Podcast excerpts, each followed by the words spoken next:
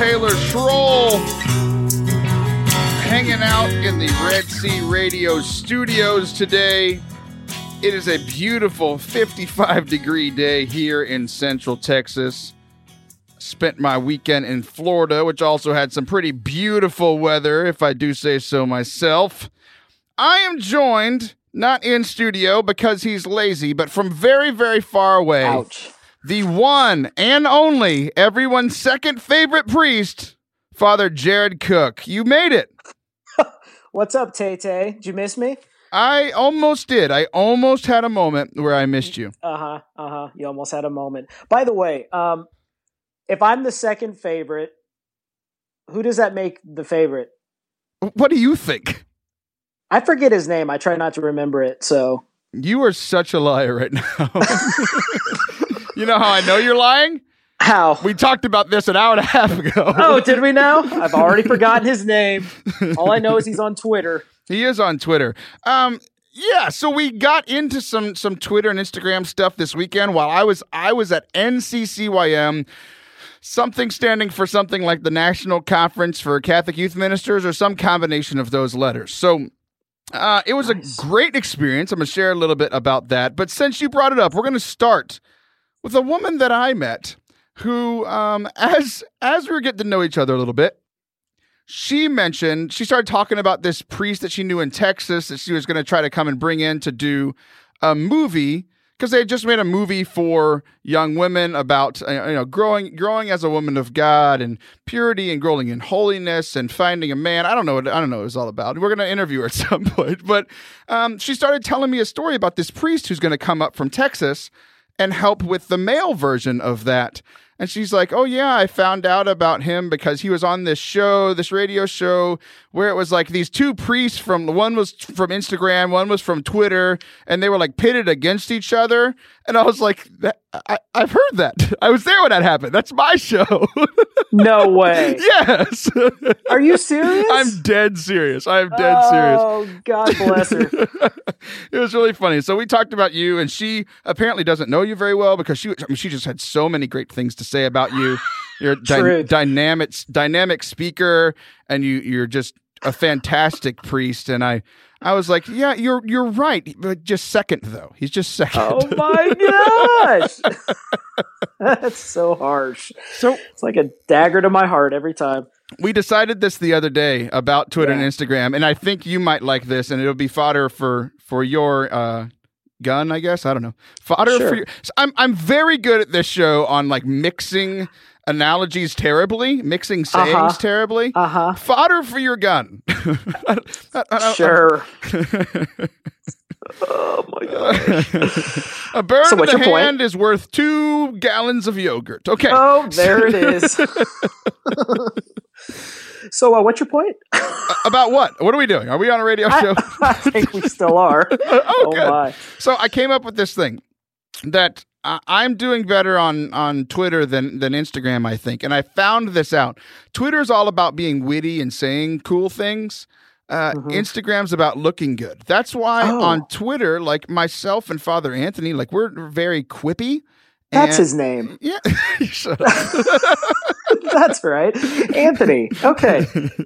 so, uh, so, and then you you just look pretty. Like that's that's your thing. That's I, Oh, like stop it. you know, you, you try to share some things of substance, and people are just like, oh, I'm going to like it because it's a priest that has a you know a hipster hairdo. Uh, Oh so- my gosh. Brother, I always turn it back to Jesus Christ. He is the one who matters. Keep telling yourself that. I, I mean, it's fun bringing people through a day in the life of a priest. It, it I know, it's, I know. I, I enjoy it. I love it. and you're doing a good job. All this comes out of bitterness from me that I can say and do good things, but because you two are priests, you get a thousand likes. Like it's it's just jealousy on my part, The truth will set you free, Taylor. and it has. So. oh, Uh, my Lord. Uh, so this weekend was great, man. Uh, I met so many, Yeah. so many great people. Uh, former guests that I finally met in in person. And this has been happening a lot lately, and it's always really cool. Like uh, we, were, I was walking up these these stairs. Okay, let's be real. I was on an escalator and just standing Uh-huh. there still. and uh, Chris Mueller, who was just on the show a few weeks ago uh, from Nice. EverydayCatholic.com, he walks up and he goes, "Taylor," and I go, "Oh, Chris!" Like you know, like we had never met each other. Um, That's awesome. but I got to see some some. Uh, I got to meet the guys from Sacrilegious. Like I am an affiliate with them, and I've never met them. So they had That a booth. awesome. Got to meet those guys, and I saw a bunch of people who were former guests on the show. Like Kyle Hyman was on. Everett Fritz was there. Who, by the way, is on one of the top podcasts as a guest, and you just got knocked off. You're number like 12 now. So Everett Fritz is better than you. Yeah, yeah, yeah. Oh snap! Okay, challenge accepted. Challenge accepted. Uh, All right. next week, Everett Fritz might be co-host instead of you. oh no! Uh, My gosh, dude, it's amazing when you talk like the podcasting world and like Catholic social media and stuff. It's amazing how small the Catholic world is. Speak for yourself. You're a very Nah. small man. You're what are you like Oh. five two? I sort of set myself up for that, didn't you I? You definitely did. what a jerk! Okay, speaking of, uh, you're a very small priest. I met a very large priest this weekend. The bishop in Tampa Bay came and celebrated mass, and I kept having this thought like. Why is that altar so short? Like I've been in here all weekend, I never noticed that the altar is so short. And then he walked over and did the the uh, the gospel reading. I'm like, why is that ambo so short? Like, what is this? An an altar for ants? You know? And and then Ah, then he starts doing his homily, and he's like a like maybe like three minutes in, he makes this point to uh, I forget what the point was. It's a homily, but um, oh my! God. I'm kidding. He was talking about something that I don't remember. So Oh, good. That's uh, he was six eight. The man's six eight, very good. large. Good gosh. I feel like the nuncio who like you know the the nuncio up in up in the capital. Um, yes. uh, looks around the nation and says, "Pope, here are the people that I think should be bishops." And I think uh, he was just terrified that this guy would beat him up. I'm just kidding. He was he was a That's he, he was a really sweet man, like the definition of gentle giant, just more giant than most gentle giants. Like tremendous homilist, tremendous homilist, tremendous homilist, tremendous. tremendous yes. yes. homilist. So There you go. um, yeah, I got to meet a, a bunch of great people, like uh, a future guest, Christopher Wesley, Mary Bielski. Got to got to pray with her. Um, I saw Katie Prejean McGrady and her husband Tommy. They're from the Electric Waffle podcast. oh and yeah. I've looked up to Katie for so long that, of course, I just walked by her and I said something awkward. Like that's how I deal with these situations. so we're in we're in a restaurant, and her and Tommy and some person that I don't know. They're probably going to listen to this and be like, "I'm very fancy." I'm like, "I'm sorry, I didn't know who you were." Um, but uh, look at me presuming people listen to the show.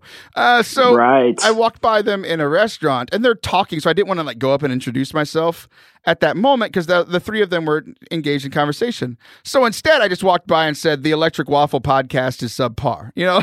so, to their face. uh, yeah, yeah, yeah. I was like, "It's Oh, okay, yeah, it's okay, okay, sure. okay." So they kind of laugh and wave, and that like in that awkwardness, I was like, "Dang it!" Like I've never met her. I've looked up to her for so long, and I messed it up. And her, in all of her graciousness, walked up to me like two or three days later and came and shook my hand. Was like, "Hey, it's actually nice to meet you." I'm like, "That's surprising. Thanks." You know, like it was oh my gosh. You're Yeah. just like socially awkward and rude. Hashtag Forte Catholic. Hashtag Forte Catholic. God bless her though for having the uh, the humility and the grace. Absolutely, she's a much better person than me. Well, That's awesome. then again, she's another person, so that would This praise be Jesus Christ. true God and true man. Um, Amen. so, uh, did this just become liturgy? Do I have to start being serious? Okay. Through him and with him and yeah, let's talk. Uh, will you chant that? I feel like uh, you chant a lot because you have you have this uh, Zac Efron voice that we heard about this Oh weekend. what did you hear this weekend? So you were on this retreat with your young people. I was going to ask you about your weekend, but I'll just tell you because you post literally everything on Instagram. So uh, Uh, follow me. you were with your uh, hey, it's Father Cook. Uh, so you were on retreat with your youth this weekend, and it was the Greatest Showman themed. And you, for some reason, they thought you would be able to play the Zac Efron part. Tell- I want to tell me a little bit about this. Well, first of all, I'm sure it was a height thing because Hugh Jackman is definitely taller than Zac Efron, and uh, the youth, the youth director was the the Hugh Jackman character. He was the ringmaster. He was what is it, Barnum? Uh, and he um, uh, so we had this incredible. First of all, this youth group that I'm with, they go big or they go home. Like they had lights, like strobe. I mean, they turned this retreat center into like a circus tent. It was incredible. But I'm about to say, if you had, didn't make that connection, it's like if you said anything but circus tent after talking about Greatest Showman, I was going to jump through this iPad and slap you. That's awesome. If you go to my Instagram, shameless plug, you can see pictures of it. It's really, uh, it was really awesome. But we had this this great, incredible opening like act, like grand entrance um, to this is the greatest show. And uh, of course, uh, Logan comes in, the youth director, and he's just like, he's selling it. He's knocking it out of the park. He's doing the dance. All the other, uh, the other core team members are dressed up as like strong man, the albino woman, the all the, the all these different the bearded lady, all these different characters. And of course, at the part of the song that uh, that Zac Efron runs out and uh, he gets handed off the hat and the the cane, uh, I definitely uh, I definitely uh, definitely jotted out of the curtains and uh, sold it myself. It was fun, man. Y'all didn't do that scene where where you're dancing like on a string with Zendaya, did you? That would be weird as a priest. I uh, I definitely did not rewrite the stars. good. that was a good joke. You like oh, that? You that like was that? really good. Oh man. man. Anyway, right. it was a fantastic retreat, but yeah, yeah, it was the kids. Uh, the Holy Spirit was. Uh, he was he was doing some incredible stuff. So Okay, so you're a priest that can be Zac Efron in a subpar level, but what about your homily? Did you give the homily for the mass this weekend? I gave two homilies this weekend. I gave a Immaculate Conception homily and I gave a second Sunday of Advent homily. Yes, I did. Which one are you talking about? Uh, the second one, which was funny though. It's funny being Catholic uh, because of vigil masses. Like I went yeah. to like I was supposed to go to mass Saturday and Sunday, but I went Friday and Saturday. It's all like very strange. It's like today is like being on in mass on a Saturday, and they're like, today is the second Sunday of Advent. I'm like, just incorrect, but I'll play pretend with you. Today you is actually Saturday. It's the feast of something that I forgot about, and it is not Sunday. You are incorrect, Mr. Lecter. Uh, but if the bishop said it, he's six eight, and, and that's scary. So his his homily was really good. How do you think your homily for Sunday went?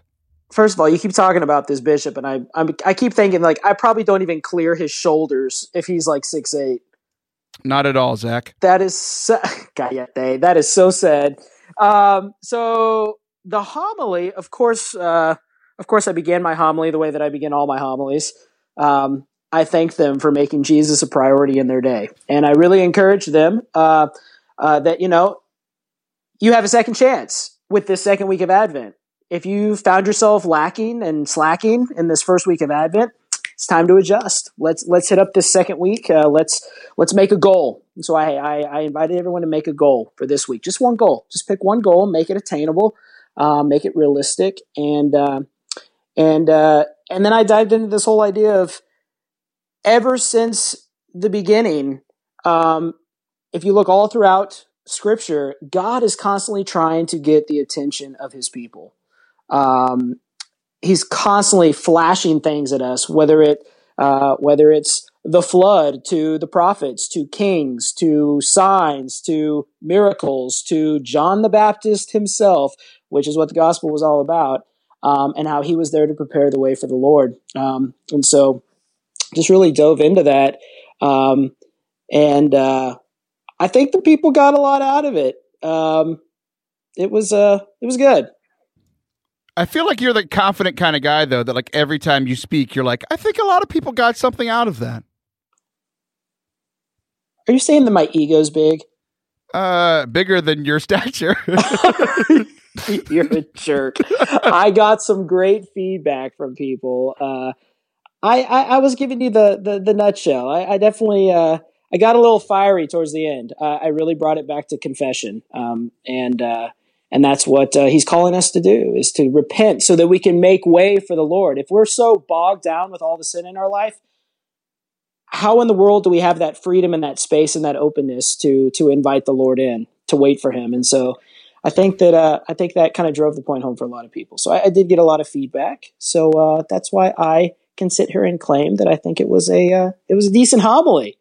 Good. I'm very glad that you got the feedback, and and you sh- and you should. We we've noted before that you are you are a good homilist. We can't take that away with uh, away from you. We wish we could sometimes, but you're very good at it, which is why we've invited you here to uh, you share uh, you know semi homilies here on the on the air. So. Uh, I like how you were like, I got really fiery and it was good, and you said it at a monotone voice. yeah, I got really fiery and it was very good. Okay, so here's the one thing that, that stuck out to me. This is what my homily would have been about. Did you? I know you said you kind of glossed over what, what you did, and, and thank you because your homily was probably 20 minutes, and, and this segment's uh, almost over. So, ouch. Um, did you talk about the like the winding roads being made straight, the rough ways being smooth, the mountains being laid low, the valleys being being flattened out? Did you talk about that part? I did not, but what would you have said? This was interesting because it kind of connects to your last point, and this is why I thought my homily would be better than yours. So, um, oh, nice.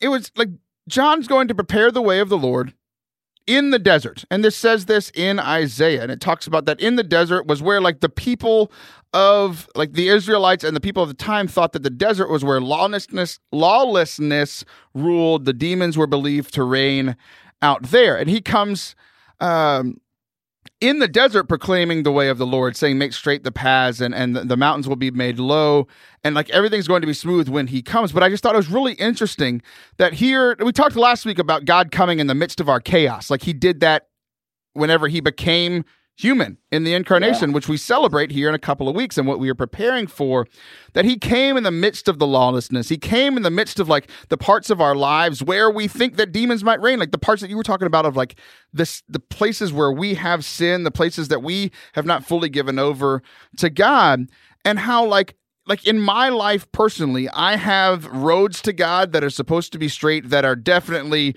very curved, you know? And I, I've put up these barriers in my life that are the mountains. I have these holes, these hurts in my life that are these valleys, and God wants to come and and make us whole. He wants to make yeah. us new. Um, so that's where I'm focused here this Advent. Uh, whose homily was better, mine, yours, or the six and six foot eight bishop? well, you couldn't remember a thing that the uh, six foot eight bishop said, so I'm gonna go with me.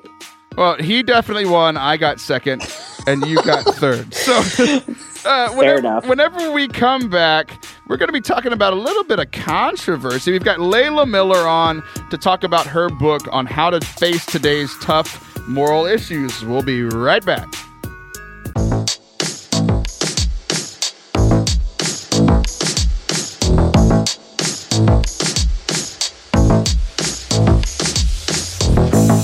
Welcome back to Forte Catholic. This is your host, Taylor Schroll. I'm on the phone with everybody's second favorite priest, Father Jared Cook. Ah, what's and, up, people? and our new friend Leila Miller, who is an author of a new book we're excited to talk about today called Made This Way How to Prepare Kids to, to, to Face Today's Tough Moral Issues. Leila, we've never met before. It's a pleasure to have you on the air. How are you doing today, ma'am? I'm good, Taylor. How are you doing? I am doing fantastic. Thanks for asking.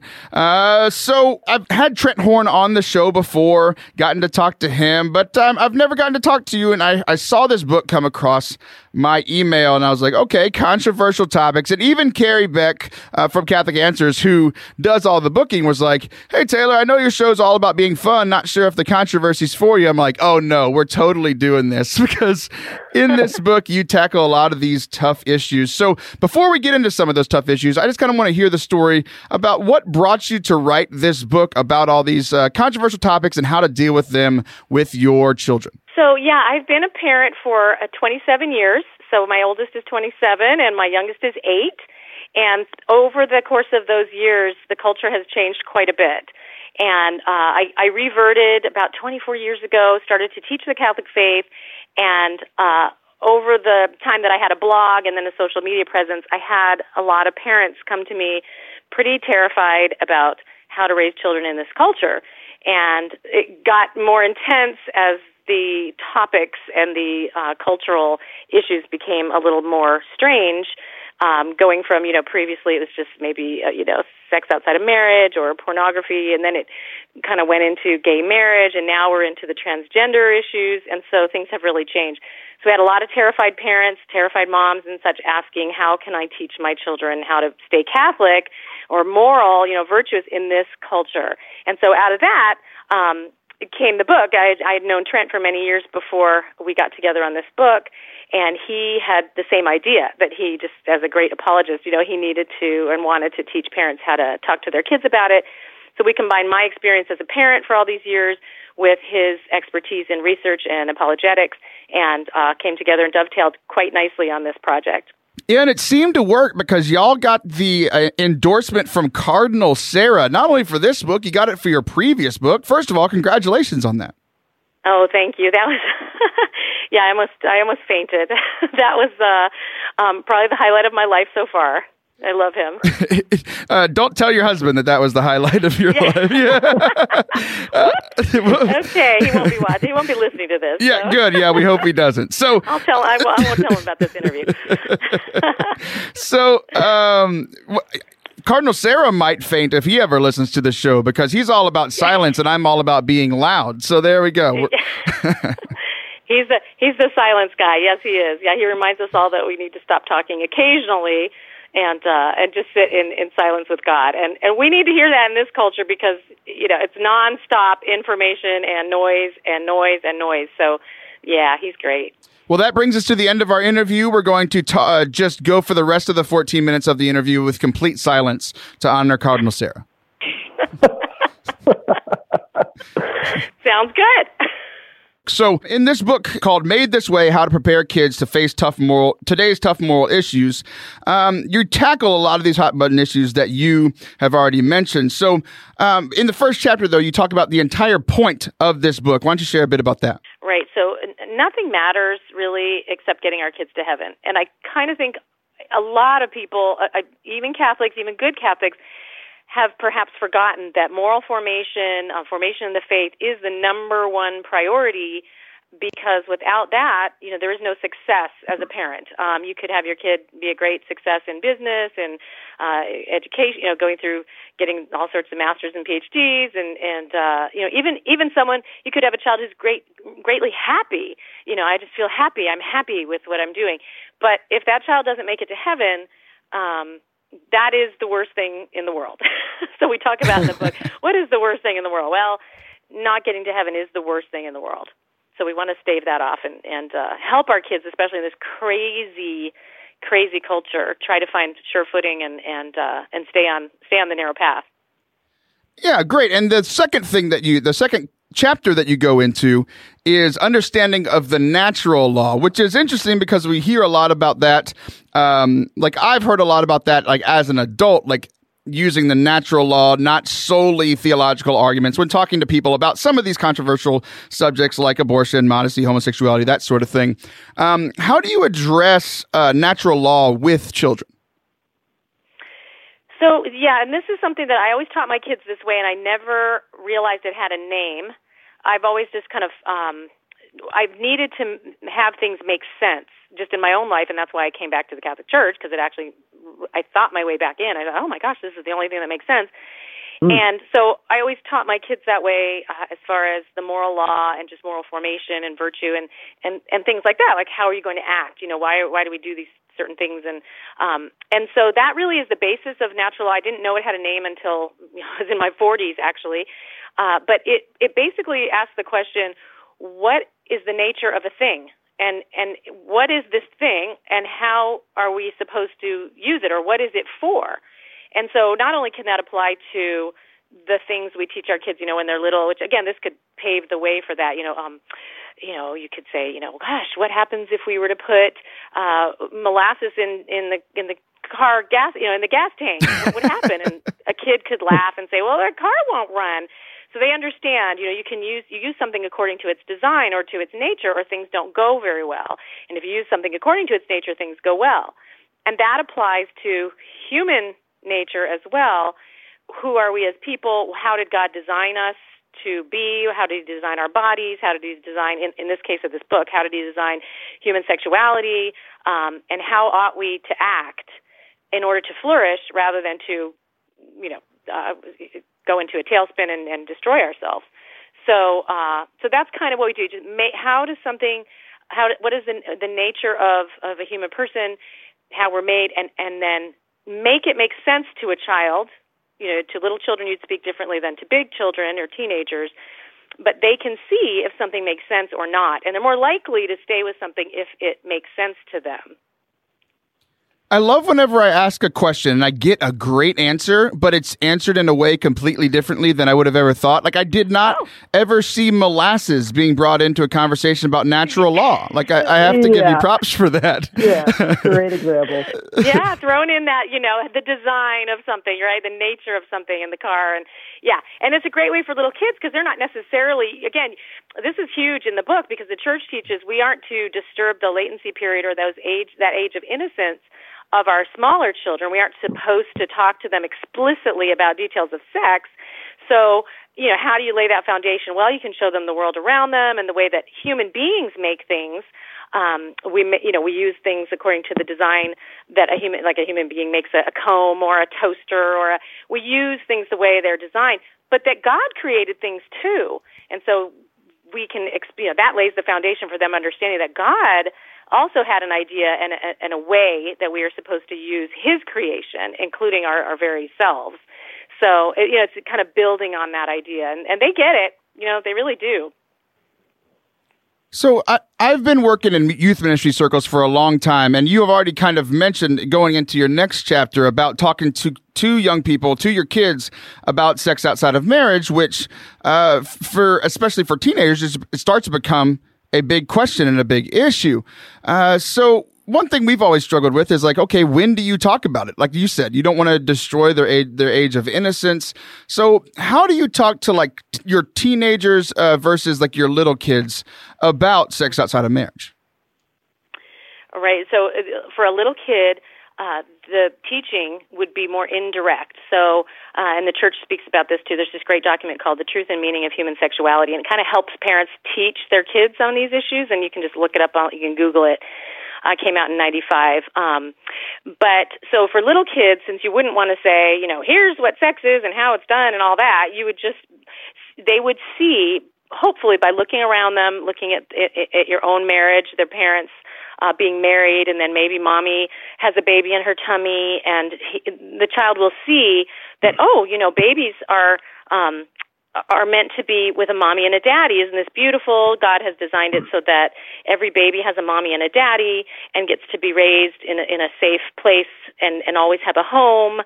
And so that type of thing can kind of be the understanding that babies come within a marriage. And of course, sometimes a little kid will see that that's, that doesn't happen and that maybe someone is expecting a baby that doesn't have, uh, you know, a husband. And so then you would have to, um, just be very careful in what you say, but just say uh, something like, um, "Well, you know." you know what God wants of us is to you know it takes it takes a, a man or a woman to make a baby and what God wants is that that that mommy and daddy would be married because that's what's best for the baby um and that's when we promise to love each other forever and to be married forever and and some people sometimes don't know God's rules or they don't follow God's rules. And so even though we love them, we we will pray for them that they would that they would understand and want to follow God's rules for for the best for all of them, for them and for the babies also.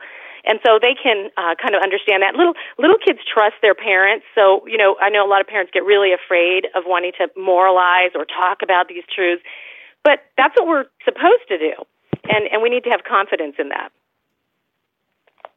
Father Jared, how do you talk to your kids about? I'm just kidding. Never mind. That's a bad joke. That's a bad joke. That's terrible, Taylor. It is terrible. It is terrible. Uh, speaking. Well, he has spiritual children now, doesn't he? So I there you go. Sure do. Love them to death.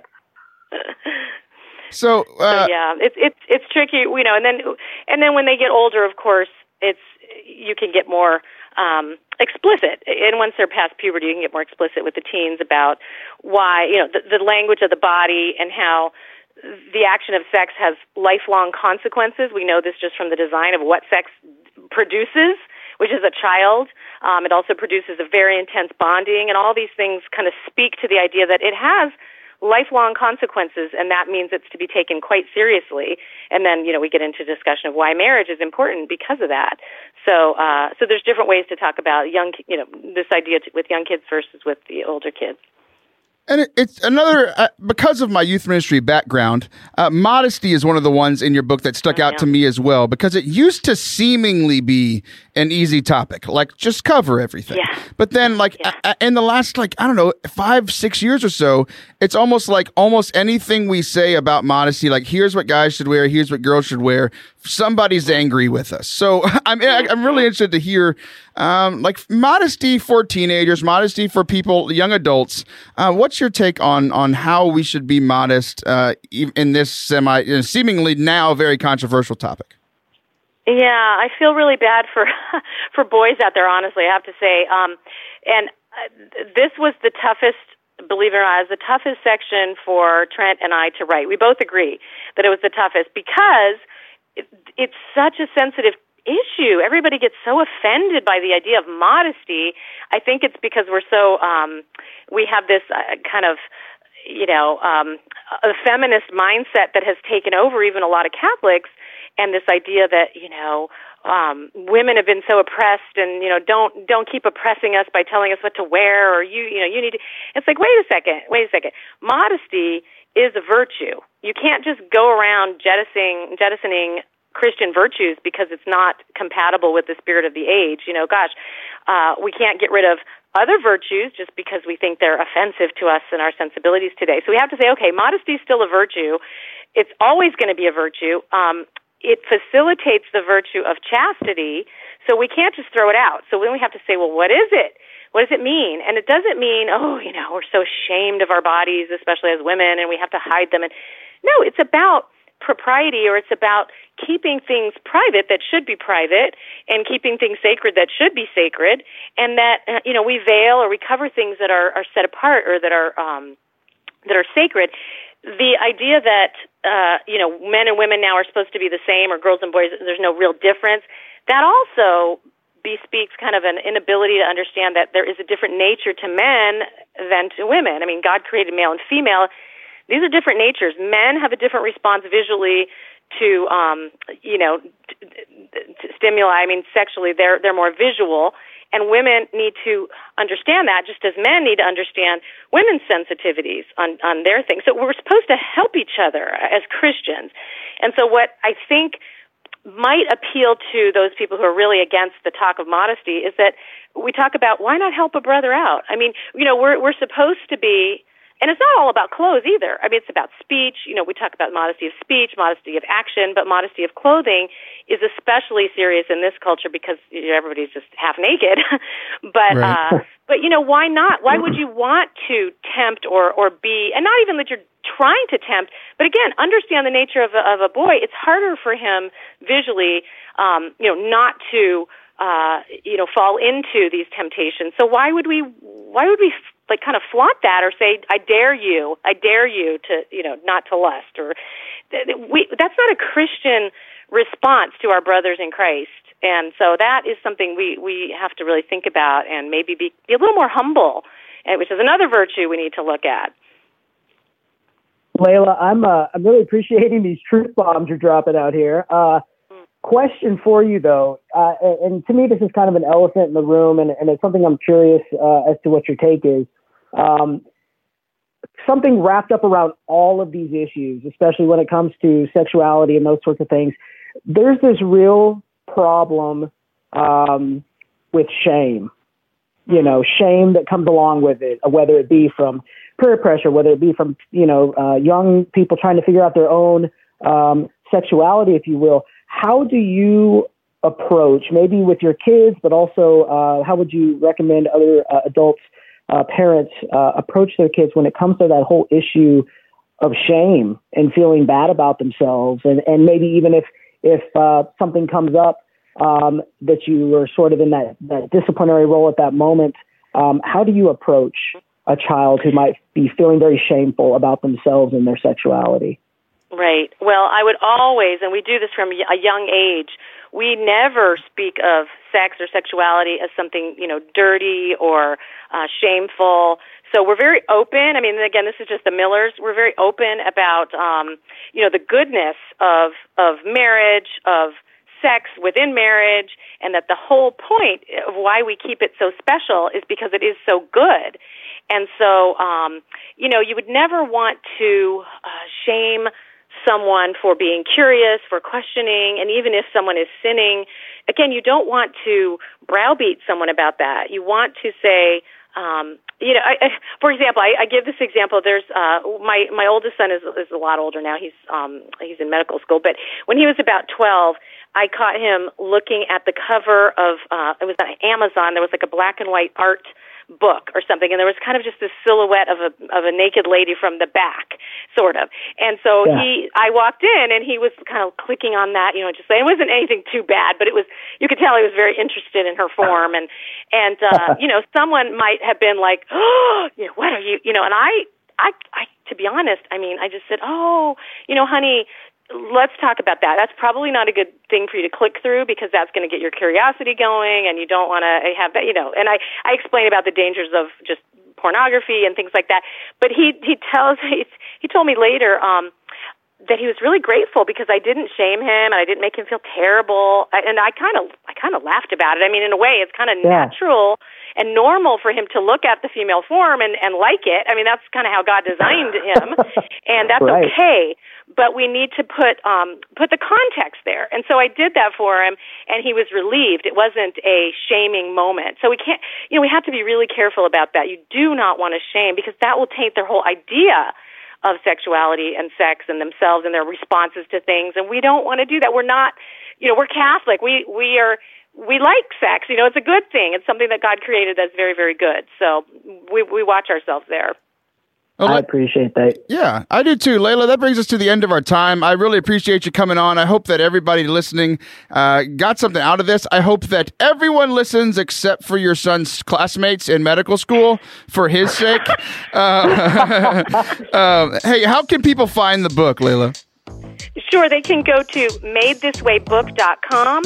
Um, it's also the Catholic Answer shop. You can get it there. And um, a lot of people are buying them in bulk. You can get it as low as $5 a book if you buy it in bulk. So awesome. enjoy. Awesome. Well, thanks so much, guys. We will be right back for our final segment of the day.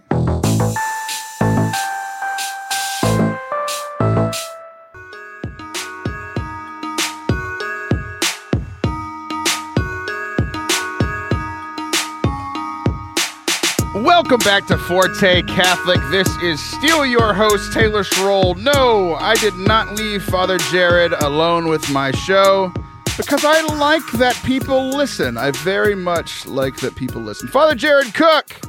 What's up, man? You, you still there, man? You don't. You still haven't left me after all of this, huh? I'm still here plotting how I can take this show over and make it better. well, you might be able to take it over, but you will never, ever make it better. oh, sounds like a good vote. We should take a vote on that. No, you have like 9 billion social media followers. You'd totally win. And you'd put it on your page. So everybody's like, I don't even know who Taylor is. I'm going to vote for the pretty priest. yeah. Oh, you get it. Okay. So you, sir, are a priest of the one and only God. Um, I've been thinking a lot about like having a place in the church, and I think a lot of people have. Um, I, have always been kind of an oddball, right? I'm, I'm a little strange. I'll, I'll admit. Just, Indeed, just a wee tad, just like you're yes. a little wee tad man. I'm a wee tad strange. I'm not that small. Good God. You're 4'10. You're 4'10. That is not the truth. Every time we bring it up, you get a little shorter. I'm a solid five six. Thank you very much. It was, uh, you know, like the the fish was this big, and instead of getting bigger, you get smaller. He's 4'3, everybody. He's 4'3. Oh, man. Uh, so I've always kind of been like, okay, like, where is my place in the church, right? It's like even even with the show, this is different than a lot of a lot of Catholic radio. And I'd listen to Catholic radio and they'd be like, that's good stuff, but like I think I have something different. But like where is my place? What where do I fit within this beautiful church that I call a home? And then I think a lot of people started feeling that over the last few months that have been difficult. Like, where is like, do I have a place in in the Father's house of the church? Like, where where is my place? What are we all doing here? And so, and I've shared over the last couple of months, like, just kind of been open about my my struggle, my journey through all of this stuff, and I, I wanted to kind of give people a uh, uh, a glimpse into a ray of hope that I had over the last couple weeks through this new song called uh, I think it's called my, it's not called in my father's house. I didn't know the name of it because this I did great radio prep. So uh, I'm gonna add, here's what I'm gonna do. Instead of just doing it like a professional, I'm gonna tell you exactly what I'm doing, audience. I'm gonna ask Father Jared a question.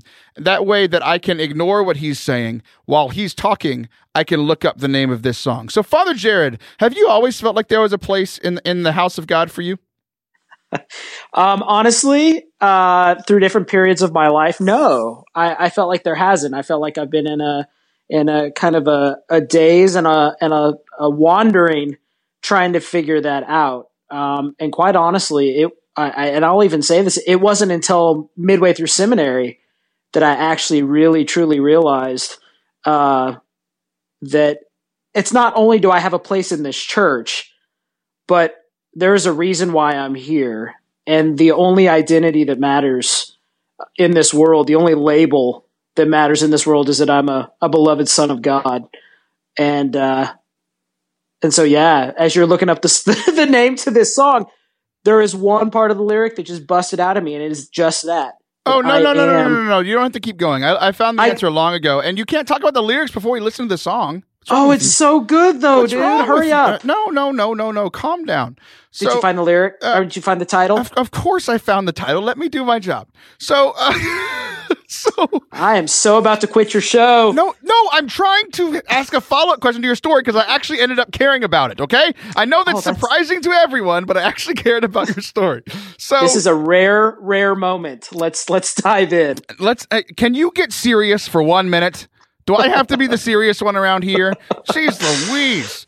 So Go for it. I, have never heard this part of your story. You didn't feel like you had a place in the church and you entered seminary anyway? That's fascinating.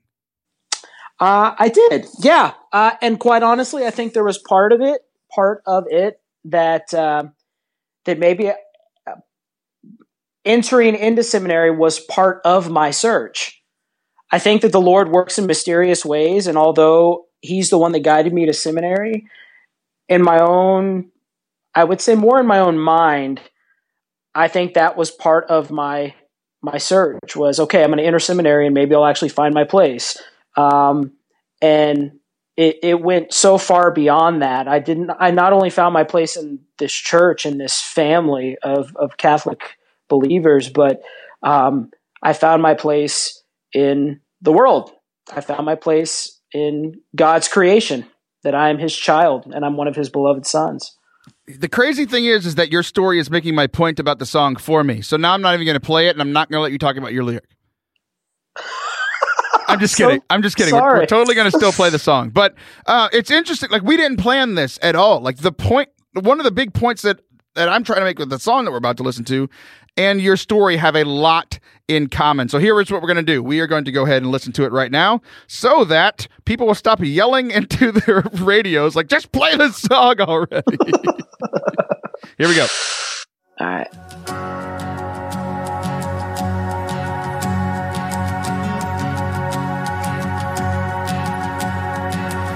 Who am I that the highest king would welcome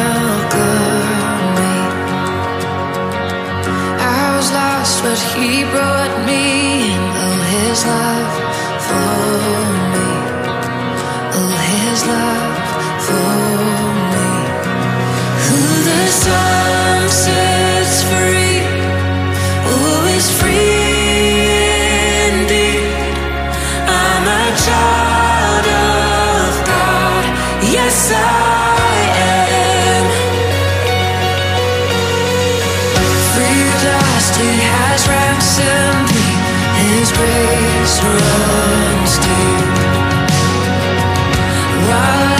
was a slave to sin, Jesus died for me. Yes, He died for me. Who the Son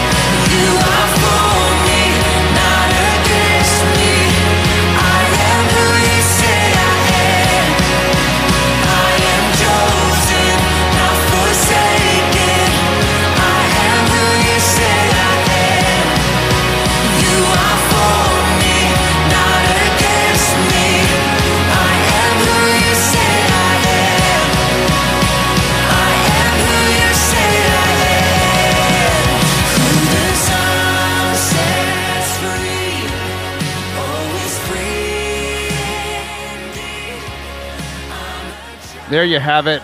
Who You Say I Am is the name of that song There it is. from Hillsong Worship. So, before I go uh, on my spiel, you said that one of the lyrics stuck out to you before we listened to the song. What was that lyric? I'm so sorry.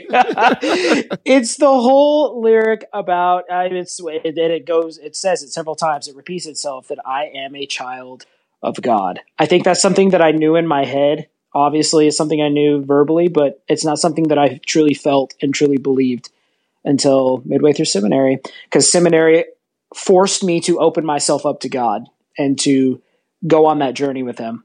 And uh, yeah, What a great ending. yeah, that's that. Here's what you have to do uh, your next homily. And uh, yeah, Hey, go sit down. go sit down. I believe in one God. Oh, sorry, I got to work on my closers here.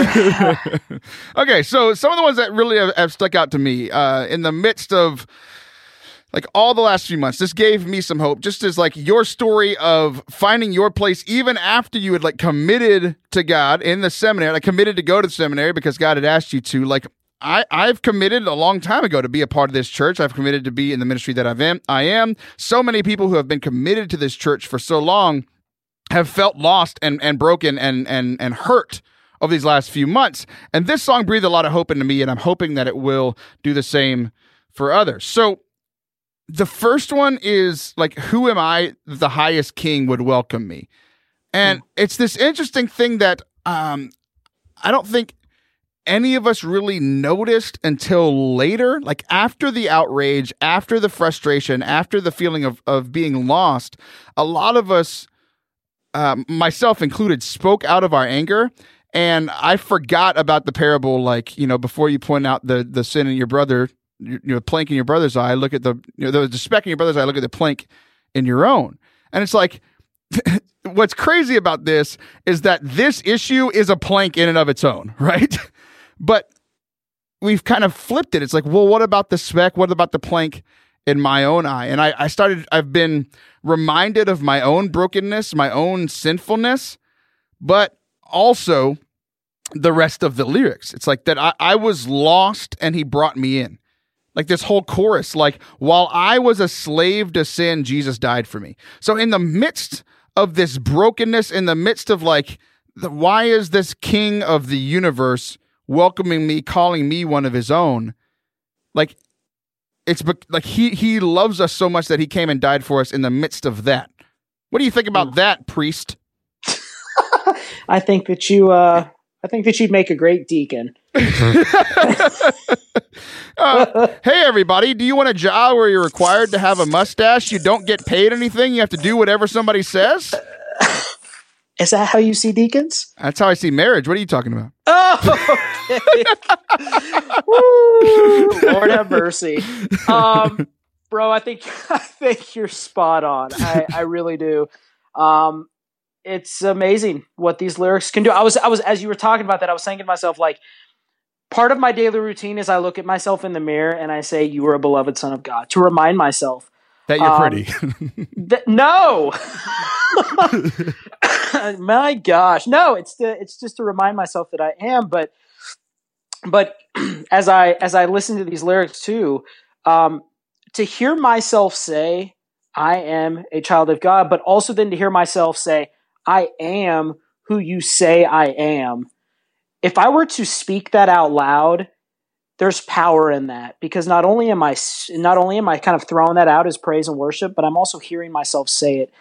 It starts with our it starts with our lips, then it goes to our minds, and eventually it'll it'll transfer down to our hearts. And so uh, that's honest to goodness something I'd encourage everybody to do is to sit with a song like this, to sit with it, but also then to use the lyrics in your day to day life because they're powerful. They're super powerful. And it's interesting that you you talk about like saying these words over and over again. And we had Chris Stefanick on a few weeks ago. He talked about the same idea from his book I Am, and it's Mm. like Uh, we have to continue saying these t- things that are true until we believe them. Like we know that we are true, they are true, but we don't believe them. And Yeah. so anybody knows that knows a Hillsong song, I played for you one eighth of the song. Like the song goes on for 20 minutes, you know? And like, so in the midst of worship, I, I started tearing up in the midst of worship. Huge band. There's 4,000 youth ministers in this, in this room. And we're singing over and over again, in my father's house is a place for me. And so often I feel that there's not. So just to pray that over and over again. And by the end of the song, I was like, you know what? There is, you know, because he said that there is.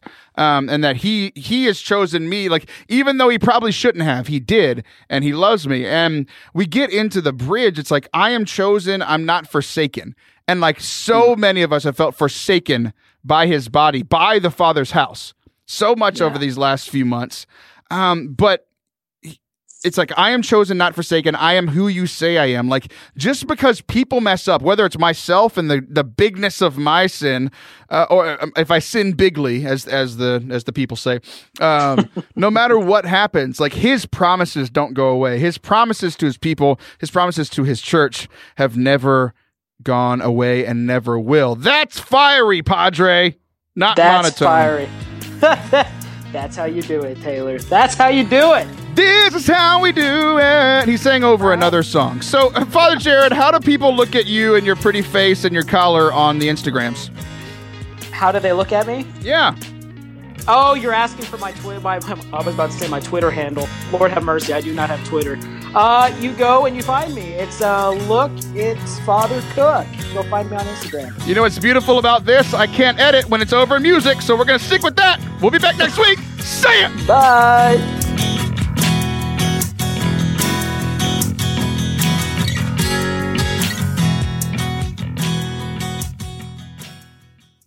Howdy, friends. I hope that you enjoyed today's show. As always, you can find bonus content from the show at patreon.com slash Forte Catholic. Here's a little preview of the kind of stuff you can expect there. Ooh, we killed it, that segment.